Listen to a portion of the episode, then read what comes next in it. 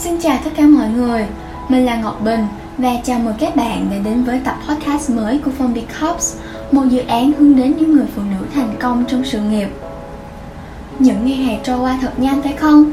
Mới đó mà đã cuối tháng 8 rồi, những khán giả là học sinh chắc cũng đang bận rộn chuẩn bị cho năm học mới phải không nào?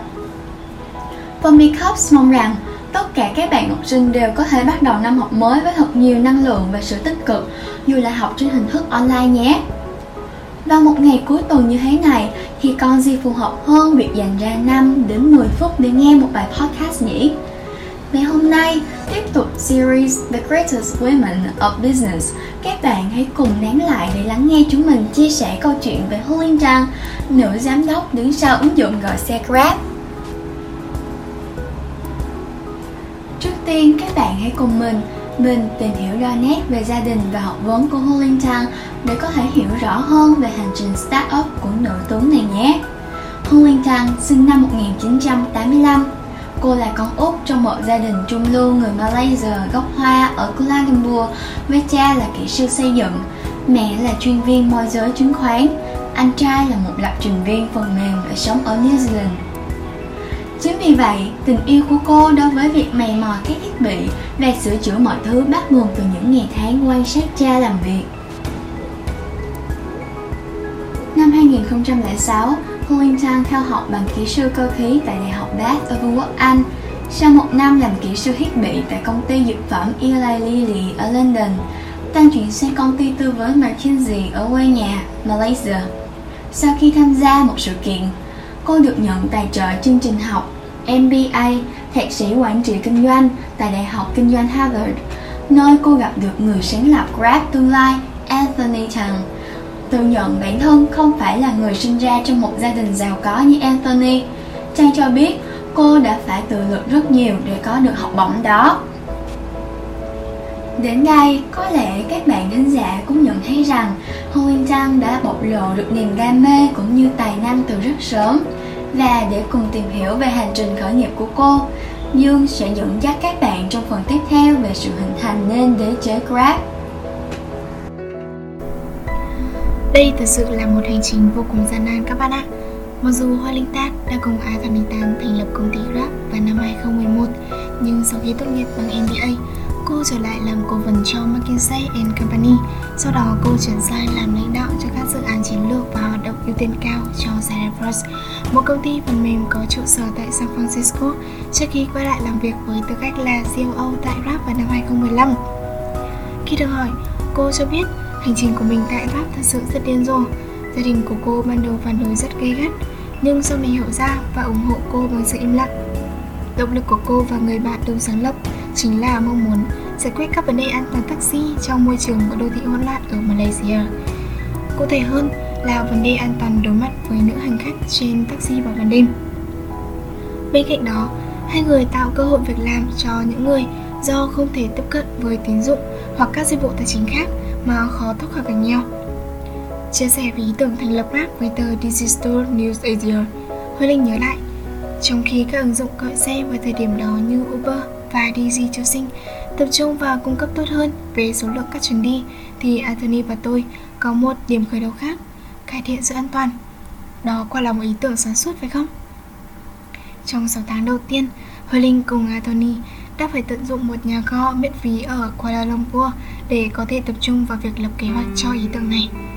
Sau đó, từ năm 2012 đến năm 2015 là quãng thời gian khá mệt mỏi đối với Hoa Linh bởi vì cô phải cùng lúc làm nhiều công việc khác nhau tại McKinsey và Salesforce trước khi chuyển tới Singapore đảm nhận chức vụ giám đốc vận hành Grab.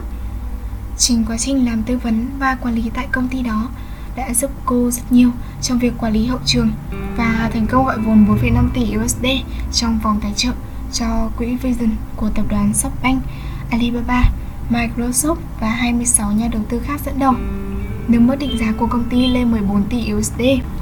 Để đạt đến thành công như hiện tại, Grab đã phải trải qua vô vàn khó khăn. Chính nhờ sự hiểu biết và khả năng nhìn xa trông rộng của hai nhà đồng sáng lập đã hỗ trợ tối đa tài xế và người dùng với những tổ chức như Grab Financial Group, đồng thời thu hút các tài năng công nghệ và phù hợp với văn hóa, có cùng tầm nhìn với Grab trở lại khu vực thay vì đến những nơi như thung lũng Silicon để tìm cơ hội việc làm. Là COO, Hoài Linh tập trung chủ yếu vào việc tăng thị phần tại 8 quốc gia và 336 thành phố nơi Grab đang hoạt động. Tháng 3 năm ngoái, Grab đã mua lại toàn bộ hoạt động của đối thủ Uber tại Đông Nam Á trong một thỏa thuận trị giá hàng tỷ USD. Grab tập trung xây dựng một siêu ứng dụng, cung cấp các dịch vụ rất khác nhau cho mỗi quốc gia, tạo dựng các mối quan hệ đối tác phù hợp như OVO ở Indonesia, Mocha ở Việt Nam, để giúp đẩy nhanh việc không dùng tiền mặt ở các nền kinh tế này, cũng như công ty toàn cầu Marriott International và Unilever. Những người muốn Grab giúp đỡ để mở rộng quy mô kinh doanh của họ ở Đông Nam Á. Việt Nam đã trở thành thị trường trọng điểm của Grab khi họ đã có mặt tại 43 tỉnh thành với khoảng 190.000 đối tác tài xế, hoàn thành 146 triệu quốc xe trong nửa đầu năm 2019, chiếm khoảng 73% thị phần gọi xe theo ABI Research.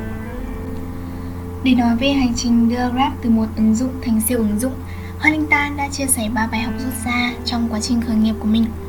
Một, nó có thể là điều không thực hiện được, nhưng bạn phải chắc chắn rằng mình rất rất quan tâm về nó. Hai, Nếu bạn có một vấn đề và đưa ra được giải pháp, đừng đặt cược rằng nó sẽ hoạt động, bởi vì cả ngay khi bạn bỏ ra rất nhiều tiền, thời gian và tài năng, vẫn không nghĩa là nó sẽ hiệu quả. Nhưng hãy đảm bảo rằng tâm trí của bạn cần phải đặt vào tất cả những công việc khó khăn đó. Bạn cần phải tiếp tục học hỏi không ngừng. Ba là bạn cần phải biết làm thế nào để ăn mừng những khi đạt được thành tích. Bởi vì con đường kinh doanh sẽ có rất nhiều thất bại. Như bạn đã thấy với rap chúng tôi đã phát triển với tốc độ cao và cách duy nhất chúng tôi có thể duy trì cuộc chạy nước rút liên tục, đó là nhận ra tất cả những điều tuyệt vời chúng tôi có thể ăn mừng và học được. Điều đó mang lại cho chúng tôi năng lượng để đi và làm nhiều thứ hơn khởi nghiệp vô cùng ấn tượng.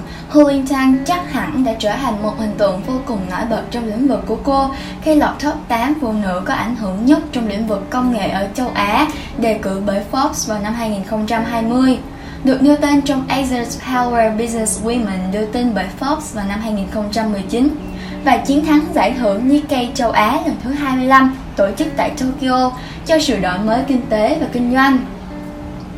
Bên cạnh đó, cô còn nổi tiếng là một người đấu tranh cho bình quyền phụ nữ. Tại Grab, Hương bảo đảm cho họ mức thu nhập không thua kém nam giới và dành cho họ sự hỗ trợ đặc biệt trong mọi nghiệp vụ với những chương trình như Women at Grab do chính bản thân cô giảng dạy. Và như vậy, cô vừa trở thành một cái tên sáng giá trong công nghệ, vừa là một hình tượng đầy cảm hứng đối với nữ giới. Các bạn thấy đấy, Huling là một người vừa thành công trong sự nghiệp, vừa đồng cảm và hết lòng hỗ trợ những người phụ nữ xung quanh mình. Thật đáng ngưỡng mộ phải không? Cảm ơn các bạn đã lắng nghe. Hy vọng những thông tin nhà báo cung cấp sẽ giúp cho mọi người hiểu hơn về quá trình khởi nghiệp của nữ doanh nhân Hu Liên Trăng, đồng thời rút ra được những bài học đắt giá cho bản thân mình. Xin chào và hẹn gặp lại các bạn vào số tiếp theo nhé. Phong xin chúc các bạn có một buổi tối ấm áp bên gia đình và người thân.